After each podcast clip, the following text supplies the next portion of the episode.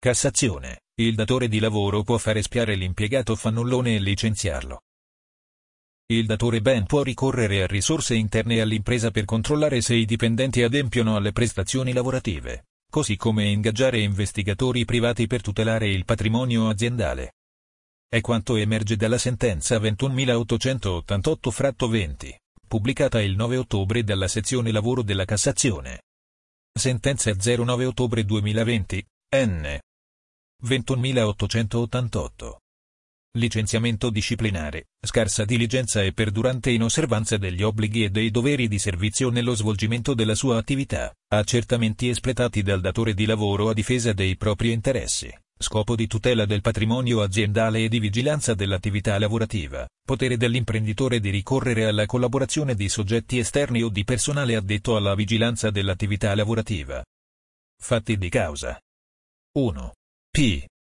I.SPA. Con atto del 21 ottobre 2015 in relazione alla contestazione dell'11 settembre 2015, ha intimato a CS, dipendente della società e dal febbraio 2013 titolare, con mansioni di portalettere presso il CPD di San Benedetto del Tronto della zona di Recapito N.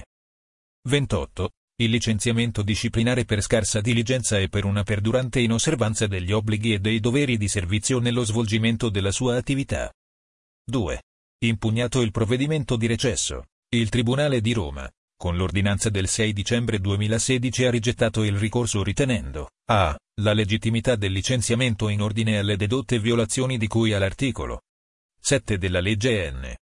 300 del 1970, b. l'integrale conferma, dai istruttoria espletata e dai documenti in atti, dell'oggetto delle contestazioni addebitate al dipendente, c. La proporzionalità ai fatti della sanzione applicata. D. L'assenza di profili costituenti condotte discriminatorie in danno del lavoratore. 3. A seguito di opposizione ex articolo 1 commi 51 SS legge N. 92 del 2012, proposta da CS, lo stesso Tribunale, con la pronuncia N.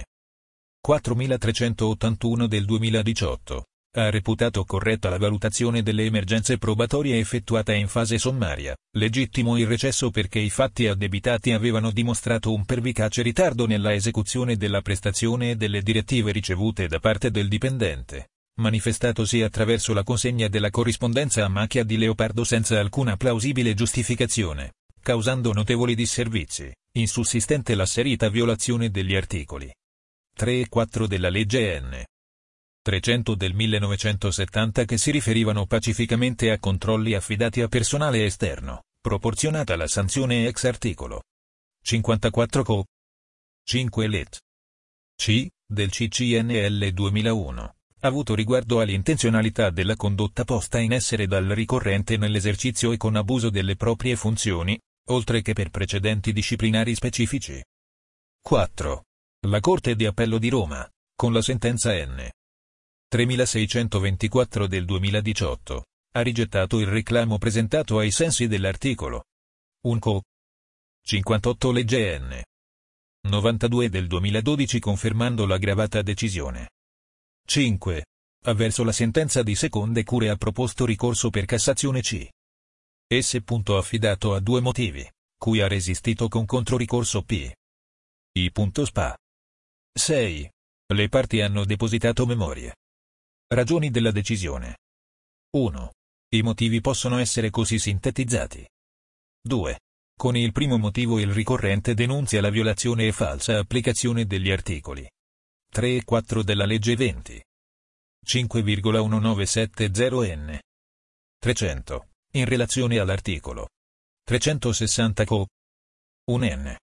3 CPC per avere errato la Corte territoriale nel ritenere che restava esclusa la violazione degli articoli 3 e 4 citati nel caso in cui i controlli e le verifiche erano svolti da personale dipendente della società datrice di lavoro, riferendosi essi pacificamente a controlli effettuati da personale esterno. Deduce che il controllo, in nessun caso, poteva riguardare l'adempimento o l'inadempimento della obbligazione contrattuale del lavoratore di prestare la propria opera e che il controllo, per essere legittimo, doveva limitarsi agli atti illeciti del lavoratore non riconducibili al mero inadempimento dell'obbligazione. Il controllo sulla vigilanza dell'attività lavorativa vera e propria, riservata direttamente al datore di lavoro e ai suoi collaboratori. Era invece sottoposto alla duplice condizione che fossero resi noti i nomi di chi eseguiva i controlli e che questi ultimi non avvenissero mai a distanza, come invece era accaduto nel caso in esame. 3. Con il secondo motivo si censura la violazione e falsa applicazione del D. LGS.N. 151 del 2015 articolo 4. In relazione all'articolo 360 Co. 1N. 3 CPC, perché, in ogni caso, pur superando le censure di cui è il primo motivo, andava ritenuto che, essendo stato intimato il licenziamento in questione il 21 ottobre 2015, si applicava la disciplina introdotta dal D. LGS.N. 151 del 2015 articolo 4, che era entrato in vigore il 24 settembre 2015 per cui la possibilità di controllo a distanza dell'attività dei lavoratori poteva avvenire esclusivamente per esigenze organizzative e produttive, per la sicurezza del lavoro e per la tutela del patrimonio aziendale, con i limiti ivi previsti, con la conseguenza che i controlli espletati da P. I punto non rientravano nelle suddette ipotesi essendo finalizzati solo a verificare il corretto espletamento del servizio di consegna della posta nell'ambito del turno di lavoro del dipendente. Conclude, quindi, il ricorrente evidenziando che, in considerazione della inutilizzabilità del materiale raccolto dal datore di lavoro, gli addebiti contestati dovevano ritenersi sforniti di prova e, come tali, insussistenti, con conseguente riconoscimento della tutela ex articolo 18 Co. 4 Legge N. 300 del 1970. 4. Il primo motivo è infondato. 5. È opportuno premettere che, come correttamente rilevato, la fattispecie in esame è regolata dall'articolo 3 della legge N. 300 del 1970 e i nominativi e le mansioni specifiche del personale addetto alla vigilanza dell'attività lavorativa debbono essere comunicati ai lavoratori interessati, e non dall'articolo 4 della stessa legge che disciplina, invece, la materia dei controlli attraverso l'uso di impianti audiovisivi e di altre apparecchiature, caso N. 7933 del 1998, caso N. 1263 del 1982. 6. Infatti, nella vicenda che qui interessa, il controllo sull'attività del CIE è avvenuta attraverso l'organizzazione gerarchica della società, superiore gerarchico del lavoratore e componente dell'ufficio ispettivo, tali L e C. 7.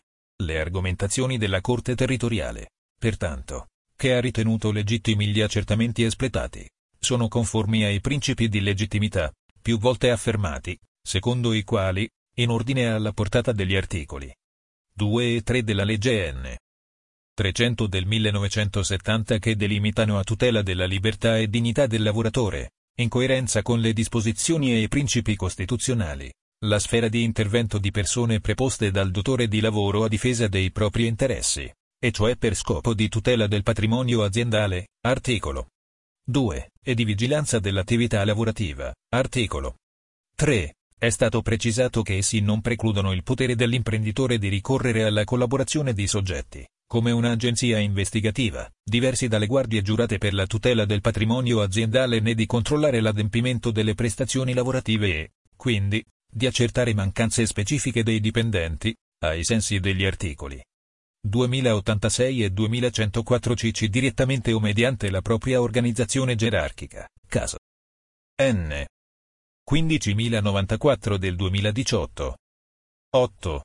In quest'ultimo caso, è stato ripetutamente statuito che la disposizione di cui all'articolo 3 della legge N. 300 del 1970 secondo la quale i nominativi e le mansioni specifiche del personale addetto alla vigilanza dell'attività lavorativa devono essere comunicati ai lavoratori interessati, non ha fatto venire meno il potere dell'imprenditore di controllare direttamente o mediante l'organizzazione gerarchica che a lui fa capo e che è conosciuta dai dipendenti, l'adempimento delle prestazioni cui costoro sono tenuti e, quindi, di accertare eventuali mancanze specifiche dei dipendenti medesimi, già commesse o in corso di esecuzione, ciò indipendentemente dalle modalità con le quali sia stato compiuto il controllo il quale, attesa la particolare posizione di colui che lo effettua, può legittimamente avvenire anche occultamente, senza che vi ostino né il principio di correttezza e buona fede nell'esecuzione dei rapporti, soprattutto quando si fatta modalità trovi giustificazione nella pregressa condotta non palesemente inadempiente dei dipendenti, caso N. 829 del 1992, caso N. 7889 del 1996, CAS N. 3039 del 2002. 9. Pertanto, senz'altro condivisibile si appalesa l'assunto di parte datoriale circa la liceità del ricorso al sopra indicato controllo dell'attività lavorativa del C al fine di verificare il corretto adempimento delle prestazioni lavorative cui lo stesso era tenuto. 10. Il secondo motivo è inammissibile perché, come detto, tale tipologia di controlli esula dal divieto di cui all'articolo 4 della legge N. 300 del 1970 riferito esclusivamente all'uso di apparecchiature per il controllo a distanza e non applicabile analogicamente siccome penalmente sanzionato, caso N. 5599 del 1990, caso N. 8998 del 2001. 11. Alla stregua di quanto esposto il ricorso deve essere rigettato. 12. Al rigetto segue la condanna del ricorrente al pagamento delle spese del presente giudizio di legittimità che si liquidano come da dispositivo. 13. Ai sensi dell'articolo 13, comma 1 quater, del DPRN 115 mezzi, nel testo risultante dalla legge 24 dicembre 2012 N. 228, deve provvedersi, ricorrendone i presupposti processuali, sempre come da dispositivo. PQM. Rigetta il ricorso. Condanna il ricorrente al pagamento, in favore della controricorrente, delle spese del giudizio di legittimità che liquida in 4.000 euro per compensi, oltre alle spese forfettarie nella misura del 15%, agli esborsi liquidati in 200 euro ed agli accessori di legge. Ai sensi dell'articolo 13,1 quater del DPRN 115 mezzi dà atto della sussistenza dei presupposti processuali per il versamento, da parte del ricorrente, dell'ulteriore importo a titolo di contributo unificato, pari a quello previsto per il ricorso, a norma del comma 1 bis dello stesso articolo. 13, se dovuto,